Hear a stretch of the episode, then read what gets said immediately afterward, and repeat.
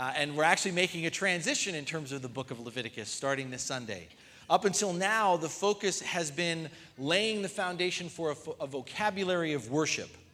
You'll remember the context of Leviticus. God has rescued his people from slavery in Egypt. And here in Leviticus, in the wilderness, he's laying a new foundation for them for life. Through the establishment in Leviticus of repeated and regular practices, Yahweh is teaching the Israelites how to be in relationship with him and with each other. And so, over these past few weeks, we've been learning the true meaning of words like offering, sacrifice, sin, priest, holy, clean, and unclean, and most recently, the word atonement. And the Lord has in Leviticus provided for us concrete visual aids in helping us to understand the meaning of these words blood, fire, smoke, pure, unblemished animals, slaughtered bulls, and scapegoats all so that we might appreciate the deeper significance of this language of worship that we have. And the point, and this is so key, if you haven't didn't get anything in these last few weeks, if you remember nothing else, remember this. The point of all these instructions that God has given us thus far in Leviticus is not to save anybody. As we discovered last Sunday by way of the letter to the Hebrews in the New Testament, looking back on Leviticus, the elementary and earthly rituals of the law, what's given to us in Leviticus, were building blocks. They were the shadows of that were eventually to lead God's people toward the light that had yet to be revealed, the light of Jesus Christ. The purpose of the whole first part of Leviticus was is to bring us, in other words, to an understanding of where the focus of our worship belongs of whom we worship and why. All the patterns, all the strange and beautiful imagery of Leviticus is given to help us picture the fullness of our salvation, of all that we have in and through, as the writer to the Hebrews put last week, Jesus Christ. Jesus, as we looked at last week, is the perfect priest. Jesus is the perfect sacrifice. Jesus is the perfect scapegoat. And therefore, again, as the writer to the Hebrews so eloquently put it, in Christ, we are perfect. In Christ, we are perfect forever. But as I say, with chapter 17, Leviticus starts to shift its focus. And it starts to shift its focus from worship in theory to worship in practice. From here on in, the Lord is going to start putting the vocabulary of worship that we've been learning, that we've received, into grammar and syntax of a life lived in praise and submission to Him. And we can understand this in our this idea, this analogy in our daily lives. I could ask various words, and many of you could tell me the meaning of those words, right? But I might follow up when you tell me the meaning of the word, I might say the following thing. Can you use it in a sentence?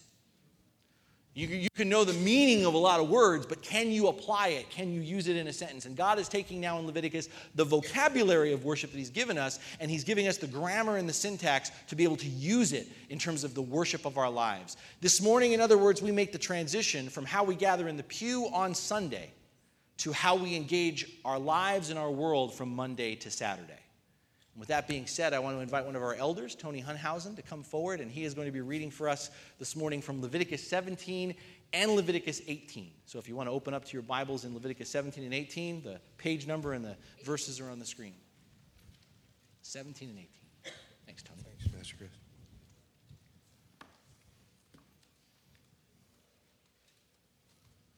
All right. Um, they're on. They're in the um, Pew Bible this is the same one, right? 182, page 182, or let's see. 82 on the Pew Bible. Yeah, 82. Okay.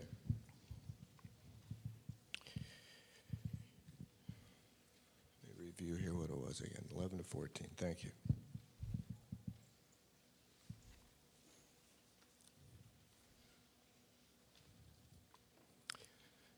Leviticus 11 to 14. For the life of a creature is in the blood, and I have given it to you to make atonement for yourselves on the altar. It is the blood that makes atonement for one's life. Therefore I say to the Israelites, none of you may eat blood, nor may an alien living among you eat blood. Any Israelite or any other alien living among you who hunts any animal or bird that may be eaten must drain out the blood and cover it with earth because the life of every creature is its blood. That is why I have said to the Israelites, You must not eat the blood of any creature, because the life of every creature is in its blood. Anyone who eats it must be cut off. In chapter 18. The Lord said to Moses, Speak of the Israelites and say to them, I am the Lord your God. You must not do as they do in Egypt, where you used to live, and you must not do as they do in the land of Canaan, where I am bringing you. Do not follow their practices. You must obey my laws and be careful to follow my decrees. I am the Lord your God. Keep my decrees and laws, for the man who obeys them will live by them. I am the Lord. This is the word of the Lord. Thanks be to God.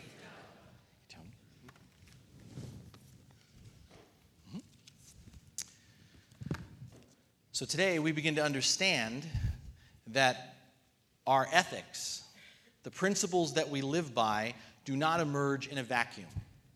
We don't make them up as we go. We don't even discover them along the way. Our ethics, our practices for living together derive, according to Leviticus, out of our worship, our grateful dependence upon our Heavenly Father. Now, again, before we get into what, what are the chapters that are before us 17, 18, and I want you to keep them open. You're going to want to keep them open. So go back to 82 if you closed your Bible already. Just keep them open in front of you. But you're also, tw- chapter 20, you can count in this too. Before we get into the thick of it, I want to really make sure we get this. It's really important that we, that we appreciate that what follows in Leviticus, not just today, but until we get to the end of the book, what we read together, what I hope we discuss beyond the sermon, what hopefully more than anything else we internalize are more than just rules for us to follow. And if you've got 17 and 18 open just in front of you, it's kind of hard not to just see them as nothing more than rules because there's a lot of do nots, thou nots, and we just think it's a laundry list of rules. But as I've said from the beginning in Leviticus, and it's no less true here, when the Lord God tells us to be holy as He is holy, He isn't simply telling us what to do. In other words, these are not just what's going to follow from here on in a series of conditions for us to earn God's favor or to secure our standing with Him. And when we see rules, even though we can we, we understand that at one level, when we see rules, that's how we think what that means. This is what we have to do. These are the things we have to do. Otherwise, we're in trouble. Otherwise, we're not in good standing with God. Otherwise, we haven't earned God's favor. And what I want you to continue to remember today and here on in is, and this has been no less true from the beginning, and it won't be till the end, we are saved by grace, not by our works, not our best efforts at good behavior. And you're gonna, gonna want to read this and then think, this is how I can be good for God. This is how I can, can again, you would never say it this way, I can kind of earn my place with God. So subtle, but really important. What's happening here our Father is equipping and guiding us in terms of who we are because He already has rescued us. Because, as our Creator, Redeemer, and Sustainer, He has already claimed us as His own. Our identity is established. Do not forget where we ended last week. In Christ, we are perfect. God has already rescued us and claimed us. In other words, the expectations that our Father is going to place upon us from here on in are still and always born out of His grace the provision of his life and power.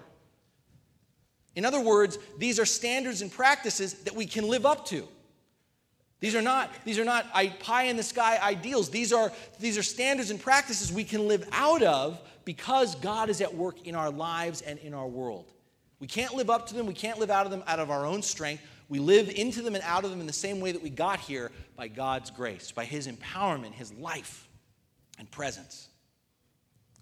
So, with that being said, our starting point, right out of the gate, for guidelines that God gives us for life as worship are centered around two of the most basic human desires that we have food and sex. The first guideline, you heard uh, Tony read it do not consume blood. Do not consume the blood of animals that have been sacrificed. Do not consume the blood of animals that you eat for food. Now, let's just pull back for a second because, in my experience, most of us tend to be pretty squeamish about blood. Some of us even faint around it. By and large, the average person here tends to avoid blood. So, why exactly would this be a concern? Why would God need to say this? I mean, were people so different then? The one thing that we, we can kind of read between the lines and we know from history is that, and, and this is important when God says, don't, don't live like they did in Egypt and don't live like you're going to see they live in Canaan, is that back in the day, blood was seen as having supernatural properties. Blood was seen as being palatable, something that you wanted to consume because it gave you added strength. Blood would give you, um, provide vitality, it would give you fertility, it would give you youth. And so that was the sort of the attractiveness of drinking blood. And yet you'll notice here in Leviticus, this is exactly the reason why God says not to consume it. Because blood is life, and life belongs to God. And in case you missed it, our Father has an additional reason why blood shouldn't be on the menu. Because blood represents atonement, reconciliation with God and with each other.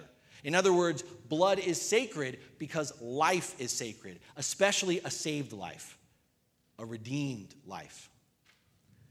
Again, you may be sitting here going, This is fascinating beyond the fact that it's disgusting. Um, and you may be sitting here going, I don't really understand why we're sitting here because most of us are not inclined to drink a lot of blood. Unless there are any vampires in the house, you can own up to it right now. So, uh, you know, and, and to take it out of being tongue in cheek, we live in a world today too where very few of us even go to a butcher anymore to get our meat. Anybody still go to a butcher? A couple people? All right. But a lot of us, most of us, I do, we get our meat prepackaged, clean, cut, and prepared, waiting behind glass. So What's the application here? What does this possibly have to do with us? I mean, is the takeaway don't order your steaks medium rare? I mean, is that. I know, I know, it, I know, I know. It doesn't get any better, I'm just telling you. okay. But playing, playing around, and that's uh, it's intentional. Let's step back for a second. Let's, let's really get behind kind of how we look at this. We look at this and we kind of go, like I said, gross or we make fun of it because we're more modern, right? We're more civilized. We're more modern, more civilized. We don't, this isn't a concern for us, or is it? We're more modern, we're more civilized, but I'm going to argue to you this morning that even though we're more modern and more civilized, we can still have an appetite for blood. I mean, even though a lot has changed since back then, the world that we find ourselves in is still, as it was then, not fair. I mean, right? It's not, we don't live in a fair world. Uh, you know, you, we live in a world where you can get taken advantage of. We live in a world where many of us are often victims of wrongdoing. We live in a world where someone can cheat you out of something that you legitimately pay for. They didn't put it in the bag. You paid for it, you get home and it's not there. Or you paid for it, you paid quite a price for it, and it didn't deliver on what it promised. The quality was not there. We live in a world where a lot of people profit at times from our loss. Some people even have a laugh, like we like to say, at our expense. There's that moron who cuts us off on the freeway. Or that idiot who has ten, more than 10 items or less when he's in the express line and the sign specifically says 10 items or less. And he knows it. Just barely glazing the surface here, but what I'm getting at is it doesn't take much for us to get pretty fired up. It doesn't take much for us to demand someone's head. It doesn't take much for us to vent our frustration, sometimes in a physical way. It doesn't take much for us, if we're really honest, to even fantasize about a person's destruction. We make that comment out loud, or we just in our heads, you know the one. Be one less person not messing up this planet right now if we took him out. All laughing aside, beneath the humor, all of us still struggle, as they did back then, with a craving for violence. Each of us can get bloodthirsty. And if we go back to the Lord's reasons for staying away from this practice, that's the broader principle here. That's the ethic that's being taught to the people and to us. It's this don't feed that craving. Don't satisfy that thirst. Life belongs to God. God gives life, he says here in Leviticus. God gives life. All life is received from God, so don't take life arbitrarily. You see, what Leviticus is drawing out, what this is all about, is our default apart from our Father is to be takers. Our default, apart from our Father, is to be takers rather than givers. More often than not, we are taking what we ourselves can't give, what doesn't belong to us. Life is worship, life in relationship, life out of relationship with our Father in heaven is about giving, Leviticus wants to say, rather than taking. It's about giving to others, it's about giving back to God. And this is huge for us. This is, as much as we may think this is archaic, this is extremely relevant to us because we live more and more in a world where we are told that our primary identity is we are consumers. That's what we exist for. The world throws at us, feed, feed it, man. You consume. Buy it, baby. Get it. That's what we're about. We're consumers. That's how we sell. That's how we live. That's how we evaluate ourselves. What are we consuming? And God says here in Leviticus, you are not consumers. That is not your identity. Don't drink the blood. Your primary identity, Leviticus doesn't use this word, but other scriptures will. You're not consumers. Biblically, our primary identity is we're stewards. You're not consumers, you're not takers, you're stewards, you're givers. You're conduits of blessing. Why was Israel set apart in the first place? Not so they could consume, consume, consume, take, take, take. They were set apart to be a blessing unto the nations, to be the means of God's giving of Himself to the nations. Don't drink the blood. God is saying if you're in worship of me, if you're in relationship with me, your default is to preserve what you have received to respect the life that you've been given. Not just your life, all life. All life that's around us. So, my brothers and sisters in Christ, simple question this morning. As you sit here in the presence of your God, as we sit here and worship together, as we wrestle with and practice this life of worship, ask yourself are you a giver or are you a taker? Are you a giver or are you a taker? Are you a consumer or are you a steward? Because God says life belongs to Him, and God says life is sacred too. Life is sacred, and God goes out of His way to accentuate life is sacred, especially a life that's been saved. And that's the kind of life we're living. Atonement, the last couple of weeks, atonement has shown us the price that must be paid. Atonement has shown us the sacrifice that has to be made to save life. And one of the things that we have to take away from looking at that in Leviticus and then Hebrews looking at Leviticus is that the price that must be paid, the sacrifice that must be made, we can't handle it. We can't handle it. What we learn from the cross is that the redemption of life involves a level of suffering, a degree of violence that kills an ordinary person. For us, on our own, we live in the world, we live in a world where it's the kind of struggle where death always wins. And that's why on our own, apart from God, by ourselves, the best strategy we can come up with is dying in order to live. We call it survival of the fittest. The philosophy that we operate apart from God is hey, you know what? The weakest die so that others can live. The way the world works apart from God is only the strong survive.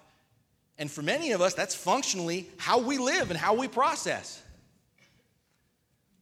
But what we deny, what we fail to see, the flaw in that philosophy is that strength is relative. At some point, you're the weakest. We got a good mix of people in here this morning. Some of you, sorry, are past your prime. But there was a time, there was a time when you were feeling it.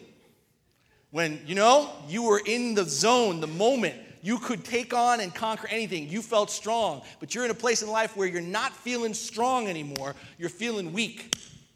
And that's part of why you get very, very afraid in that weakness and you lash out because you have to find some way to be strong, some way to have power because you can't be weak because you know what happens in this world apart from God. The weak die so that the strong survive.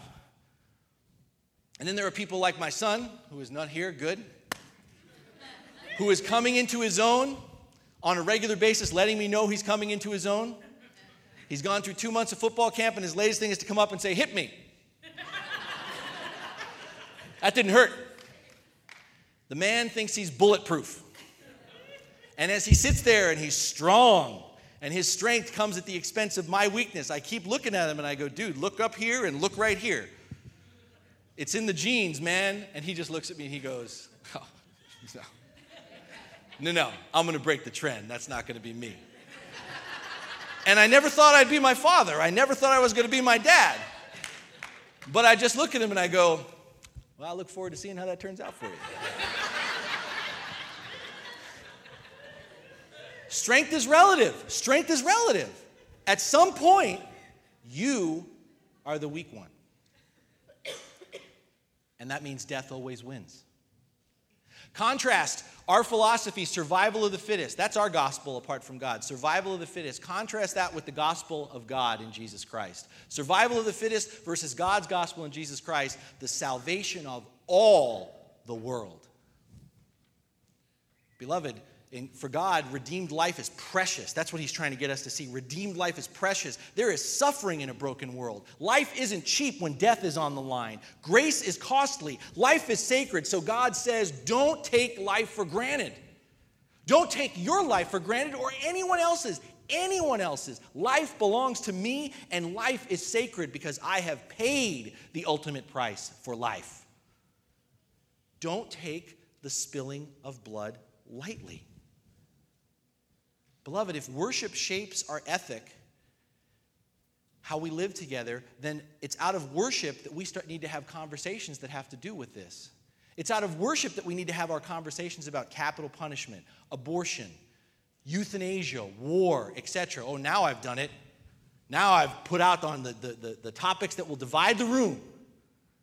We will get fired up about this, but very rarely do these topics, do we engage in these conversations out of our worship of our relationship to God and to each other. What we do is we end up engaging these topics out of our philosophy, our life apart from God, which is the survival of the fittest. Who yells the loudest? Who's the majority opinion? Beloved, the conversation that we need to have about these very, very sensitive and important topics needs to be shaped in the tension of our worship. What God is saying to the people, on one hand, is that as a people, we don't encourage or condone violence. We don't encourage or condone violence. We don't celebrate bloodshed. We need to hear that, church. We don't celebrate bloodshed. And you know, this is important for us because in the church, even, nonviolence is often perceived as a wimpy or defeatist position. In the church, nonviolence is often perceived as a wimpy or defeatist position. But I'm here to tell you, and I'll debate with you after service, I'd love to talk about it with you. And I mean that. I would really love if you if this is getting you going. Because here's the thing we can split hairs all we want about the different hot button issues I just mentioned. We can make all the exceptions we want in our minds or in our communities that we want. But here's the thing, and there's no way getting around it it is biblical truth. Nonviolence ought to be the aspiration, the hope, and the aim of every Christian. If you are in Christ, nonviolence should be your aspiration, your hope, and your aim. And I'm here to tell you that that's not more the, the, the, the, the trend in our churches. We need to get it that the cross is not about violence begetting violence. Sometimes I get a little nervous with some of the songs we sing about the cross. We almost in the, in the cross are celebrating the violence of the cross. We're kind of missing it. The cross isn't about violence begetting violence. And you look at our history, think about the Crusades, where the cross was lifted up as a means for overthrowing the Muslims, violence begetting violence. But if you truly understand the message of the cross, the cross isn't about violence begetting violence. The cross is about violence being silenced by peace. Violence being silenced by peace, not peace that we hear in beauty pageants. Violence being silenced by the peace that only God can give. Beloved, as Christians, as followers of Christ, our worship is about celebrating and promoting and endorsing that kind of peace.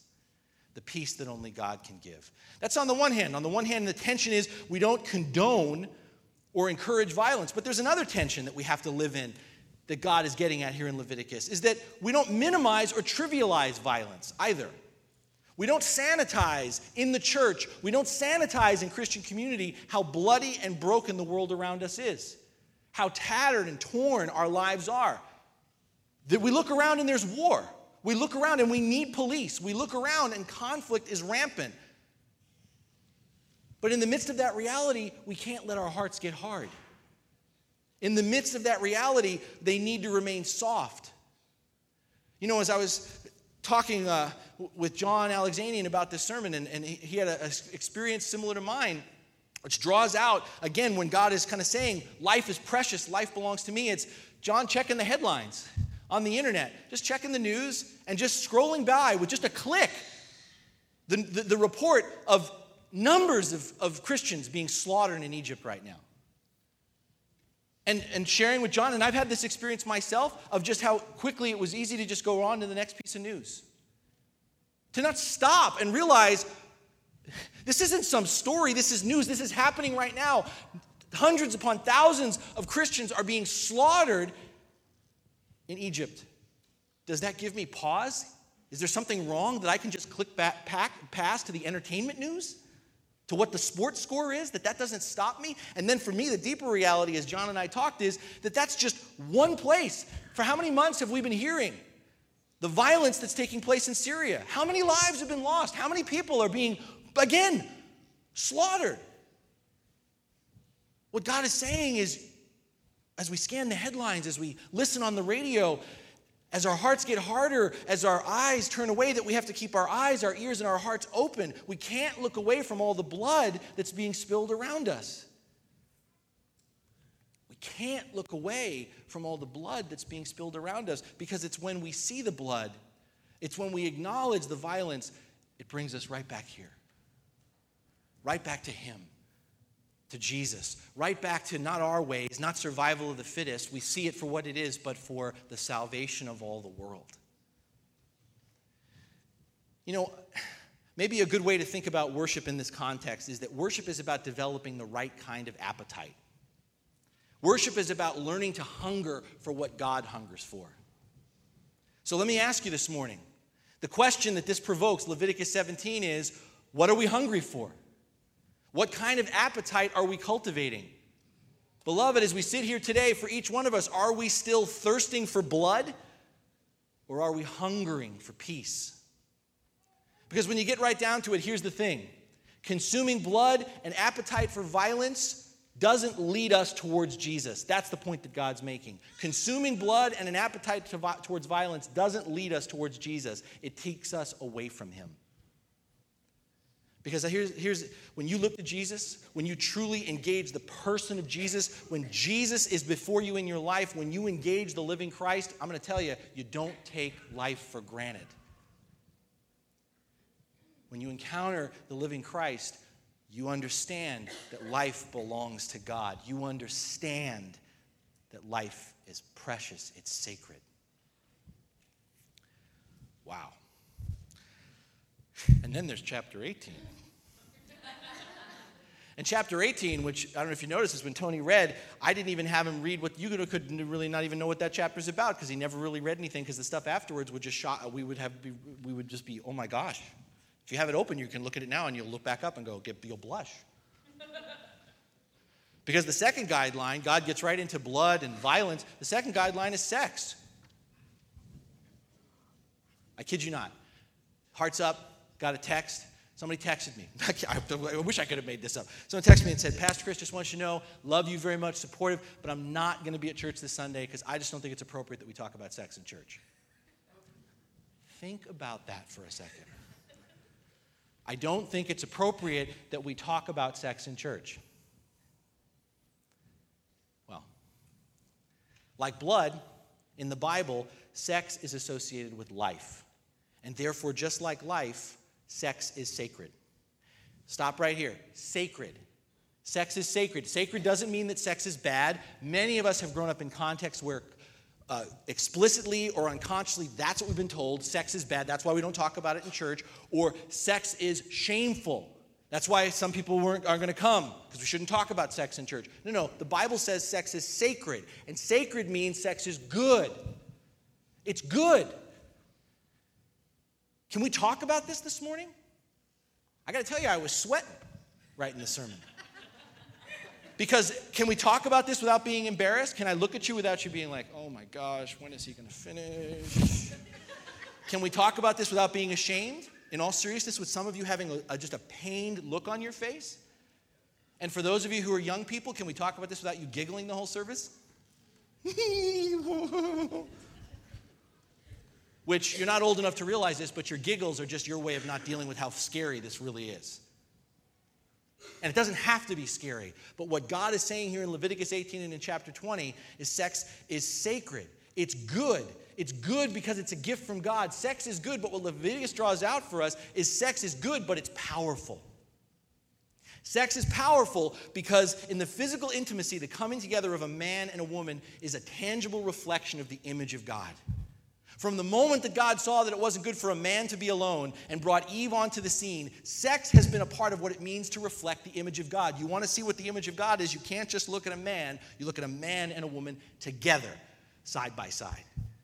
Sex is powerful as a reflection of the fullness of the image of God. Sex is powerful because sex unites a man and a woman together as one flesh. That's the term the Bible uses. One flesh, mirroring, and I don't know if you've ever thought about this before, sex mirrors the interrelatedness of the Trinity. That sex mirrors not only the intimacy of God, but the creativity of God. The physical is the gateway for our deeper understanding of the emotional and spiritual union of marriage. Sex is powerful. Sex is powerful because it invokes and it enables the promises of marriage that a man and a woman stand up here and get, say to each other. It allows for those promises to begin to be fulfilled. Love, loyalty, fidelity, joy, children. These are the things that marital sex was made for. Sex is so powerful, in fact, that biblically, here in Leviticus and elsewhere, sex is so powerful that marriage is given as the only possible expression for it. And that's where I'm going to lose 75% of you. Sex is so powerful that marriage is the only possible expression for it. What our Father spells out here, if you look at it, and in chapter 20, are all of the possible expressions of sex outside of marriage. And what God is basically saying in the midst of all the rules that we just see is how harmful sex with the wrong person is. In a way, to see just how powerful sex is, it's expressed in Leviticus by way of the negative, by outlining how hurtful and destructive sex is outside of marriage. What we see in all of these things in 18 and 20 is that sex is so powerful, it has the ability to dominate another person. Sex is so powerful, it can objectify another person. Sex is so powerful, it can actually dehumanize another person. And I want to say something right from the outset. I want to acknowledge this that while marriage itself is no guarantee that abuse of sex will not happen, there's no guarantee in that. What I will say, what Leviticus is drawing out, is that the likelihood of such abuse is greatly increased outside of the confines of the complete commitment and total union that marriage insists upon. If, you're, if I'm losing you, Again, the overriding point is that sex is sacred. Sex is a gift from God. And therefore, as God says, and as Tony read, not just for this is true for everything, but it's true in terms of sex here. The pattern for sex is not what other cultures around us tell us. The pattern for sex is not what we ourselves decide. And that's probably the hardest thing for us to swallow. The pattern for sex, Leviticus declares, is what God designs, and that's marriage the unity between a man and a woman. And if you doubt this, consider this marriage and sex together are so sacred, they're held together as being the it, that it's employed as the metaphor to describe the relationship between God and his people, between Christ and his church.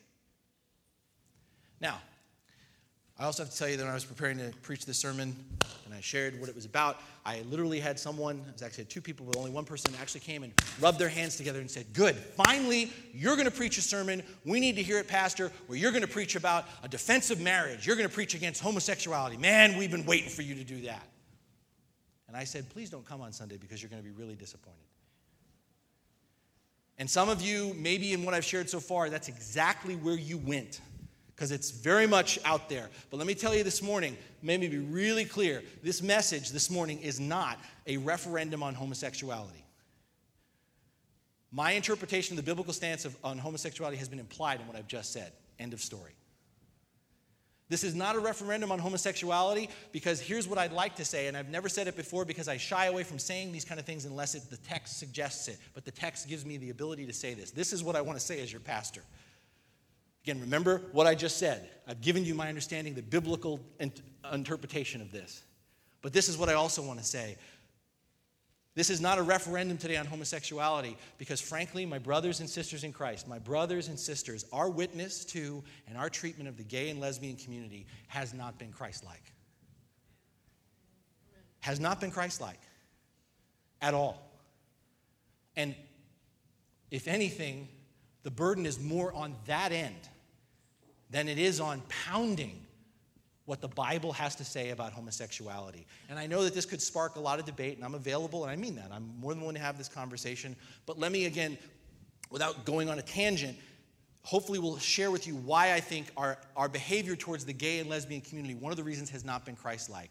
Because what we're doing right now, if that's where you go, what we're doing with Leviticus 18 and 20, not to mention the rest of the Bible, is we are missing, or maybe we're ignoring, that Leviticus is in fact this morning giving us a wake up call to a broader, more honest ethic in terms of sex.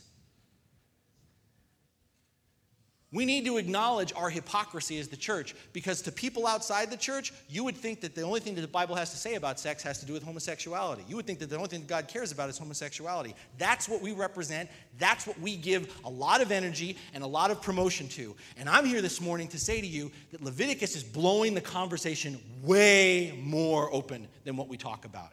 I'm here to say to you that we need to acknowledge for decades now in the church our blind eye and our silence. Because while we can get fired up about talking about marriage and about homosexuality, I am looking, I am waiting. Who in the church, and I'm not just talking pastors or elders, I'm talking Christians, who in the church is having any kind of conversation about the rampant use and preponderance of pornography in our society?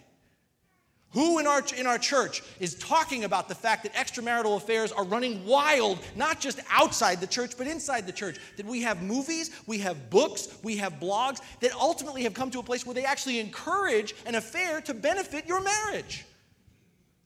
Where in the Christian community are we having any conversation? When is someone going to ask me to preach a sermon about living together? When many of us are raising kids who are living together and we kind of just shrug our shoulders and go, well, that's how they do it these days. Where is the conversation? I've never had anybody ask me to preach a sermon about prostitution, and prostitution is rampant. How about sexual slavery? How about the mind boggling fact that there are more people enslaved today than when we learned about in the history books, and the majority of those people are sexual slaves? Yet I have no one writing me emails, texting me, banging down, saying, let's have a defense of against slavery Sunday. Beloved, there is something seriously wrong if we take the fullness of what God wants to say to us about sex and isolate it just to something that ticks us off or that we're not comfortable with. Sex is powerful.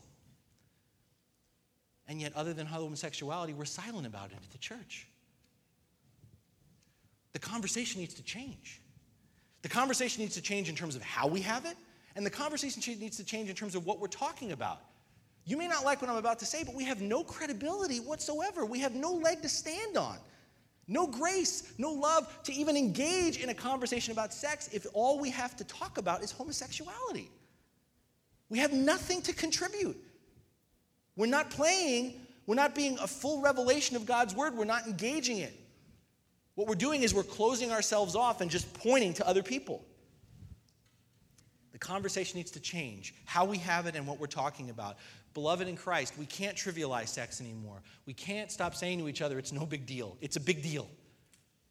We can't stop condoning anything goes. We have to stop saying in the church, well, if it feels good, do it. We have to stop privatizing sex. That's creeping into the church. That sex is private, it's my business, so no one else's gets involved. That's not true. Biblically, it's not. We have to talk about sex in the church openly, honestly, and fully, and we need to do it please in the context of worship. I'm going to say something that I think is going to throw you because we don't think like this, let alone say this out loud, but this is the gist of it. All sex, in other words, must be Christ centered. All sex must be Christ centered. But you know why that's so hard for us to hear? The idea that all sex must be Christ centered, just what? Is because for many of us, the only pleasure that drives us in sex is our own. The only, thing that, the only pleasure that drives most of us in sex is our own, and yet sex is no different than anything else that God gives us that's a gift that's sacred. What should primarily drive us is how does it give glory to God? The question, if sex is an expression of our worship, is how am I glorifying God? How am I pursuing God's pleasure in sexuality? That's a hard question. I don't even think we know how to approach that because we don't talk. I want to commend to you a phenomenal book. It's called Sex and Money Pleasures That Leave You Empty and Grace That Satisfies. It's by a man named Paul David Tripp. It's Paul David Tripp. If you don't get that while I'm preaching, I can email it to you. I want to read you a quote from his, his book, Sex and Money Pleasures That Leave You Empty and Grace That Satisfies. He writes You need to admit that this side of eternity, your heart is fickle. I get uncomfortable in all those worship service moments when we're singing, You're my all in all, you're my priceless treasure, with all my heart, I love you or I adore you. I often stop singing and think, Really? Do I? Does love of God rule my heart unchallenged? Does it? Is God at the center of my affections, the focus of my greatest joys? Really? Is He? I think we seriously underestimate the fickle nature of our sinful hearts. We quickly switch loyalties. We rapidly trade affection for one thing for another. We all too easily give away our love. We willingly abandon commitments we forcefully made. We fail to do what we promised. We abandon our dreams for what we think would be a better dream. Our hearts will only ever be truly loyal and stable when our hearts are sin free. As long as sin lives inside of us in some way, we're all sadly shopping for a better, more satisfying master, denying the glory of the master that by grace we've been given. Where do we go from here? Gosh, this would be a perfect sermon to tell you violence, stay away from those violent movies and violent video games. Sex, same thing. That would be too easy, too simplistic. Where we go from here is we have to look inside.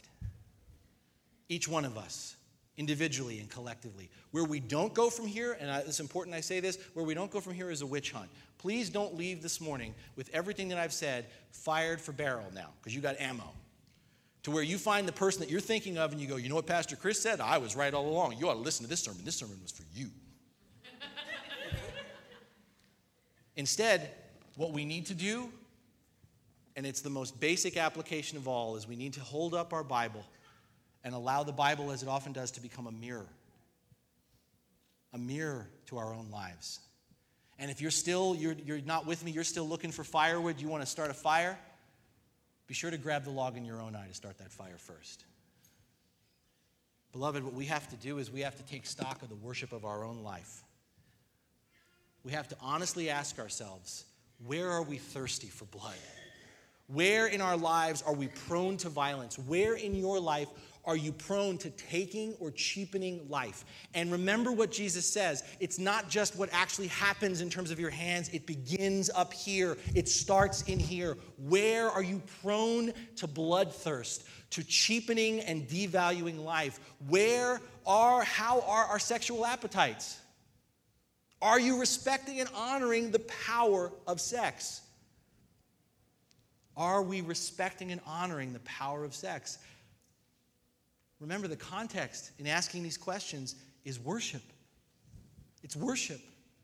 If, as I'm asking these things, you're this morning, and I do it too, are hiding. If you're compartmentalizing, creating all the reasons why this doesn't matter, it's no big deal, this violence, this, this propensity towards violence in my life is no big deal, you, you're marginalizing it. Or this sex stuff, oh, I've got it under control, you're compartmentalizing it. In the context of worship, understand what you're doing when you do that. When I do that, we are worshiping ourselves we are worshiping ourselves. If you want to have the most, and it's not always, it can be hard, the most honest answer to those questions where are you condoning violence? Where are you thirsty for blood? What are your sexual appetites like? Have that conversation. Not just with the scripture as a mirror, but realizing Christ is present in the midst of you asking that question. Picture Jesus on the other side of that question having that conversation with Jesus as he's present. And all of a sudden, it's amazing how how we see things changes.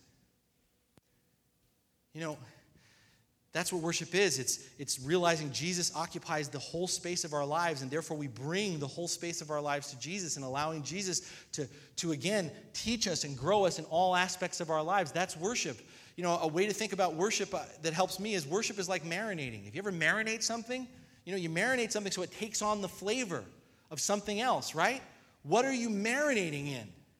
If you're coming here and for an hour and 15 minutes or a little bit longer on a Sunday, that's what well, your time for marinating in relationship with Christ, just from practical life experience, you know you're not going to take on the flavor. The longer you marinate, the more you take on the flavor. What are you marinating in? What's the flavor of your life, of your worship? And I want you to hear this finally. What I'm calling you to do, these questions I'm giving to you, please, please, please, I am not having you leave one on a witch hunt, but I'm also not having you leave beating yourself up. Please don't leave this morning and say, Man, Pastor Chris sure kicked my butt this morning. Man, I got totally pounded today. Because worship, if you truly understand worship, what we do here, what our lives are about, what our life in Christ is about, worship is not about guilt and shame. Worship is about submitting our practices and our habits to God, not so that we can wallow in guilt and shame, not so that we can basically get beat up. It's about submitting our habits and our practices to God so that we can be set free. Some of what I've said this morning is speaking right between the eyes to where some of you live. What I'm saying about violence and what I'm saying about sex, you are in the thick of right now. But there's another aspect of what God has said this morning that is striking at some of you in a place that you buried a long, long time ago. That you stuffed in a closet, that you swept under a rug, that you've stuffed down, and right now you are going like trying to push it back down. And I am here to tell you that is not what worship is about. Worship is about being set free. Set free from guilt and shame. Worship is not about me beating you up or the Word of God beating you up or you leaving feeling defeated. Worship is about confessing, having the conversation, putting it out there, putting it on the table, confessing, and it's in confessing and letting go of it that we can receive because there's nothing holding us back. The forgiveness that God continues, always offers to us, the grace that He has for us. Worship is about empowerment. It's about transformation. So I want you today to wrestle with these questions and wrestle beyond the time we spend together, not so you can beat yourself up, not so you can beat someone else up, but so that you can be set free in Christ, so that you can be empowered, so that you can discover who you are, so that you can once again be reminded and be free in knowing who's in control, and to once again embrace that our Father does know best. Because worship is about resisting being ruled by what you've been welcomed to enjoy. That's what's so twisted about our broken world. That's how the enemy works. The world is broken. The best way you know the world is broken is the very things that God gives us in, to enjoy become the very things that oppress us. The enemy takes the very things that God gives us to bless us and they become curses. And worship, another way to think about it, is about coming to allow God to break those chains and to not let the things that we were welcome to enjoy rule over us. Beloved, few things argue more strongly for our need to worship or our need for grace than our struggle, constant struggle to keep God given pleasures in their proper place. Because the truth is, our appetites can consume us. The truth is, we are what we eat. Worship is about realizing that you have been given, you are continuously supplied forgiveness, empowerment, transformation, and grace in the midst of the struggle. Apart from God, it's all just blood, sweat, and tears. Trust me, I know. I know personally and I know pastorally. Apart from God, it's all just blood, sweat, and tears but in Christ, in worship, in relationship to God, and out of that relationship to God, in relationship with each other, it can be about peace. It can be about unity. It can be about joy. Beloved, let us worship together in peace, unity, and joy. Will you pray with me?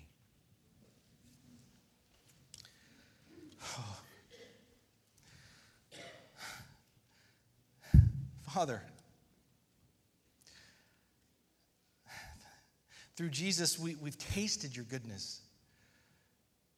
It satisfied us, and, and it's made us hungry for more. We're painfully conscious of our need for further grace. And it's so easy for us to come in and to just become ashamed, to just wallow in the guilt and in the shame of how easily and how quickly we can seek to satisfy that desire. through nothing more than blood, sweat, and tears. Father, God, break through our deafness when it comes to sex. Father, dispel our blindness when it comes to violence. Father, give us a thirst for peace, the peace that only you can give.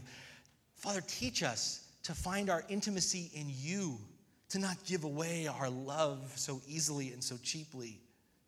Show us your glory, Father, so that we may know you indeed. Begin a new mercy, a new work of love within us. Say to our souls, say to our souls, rise up. Rise up, my love, my fair one, and come away. And Lord, give us grace to rise up, to follow you from this valley where we've wandered for so long. Give us your grace to come into your peace, to come into your unity, to come into your joy. We ask this in the name of your Son, Jesus Christ, and all God's people said, Amen.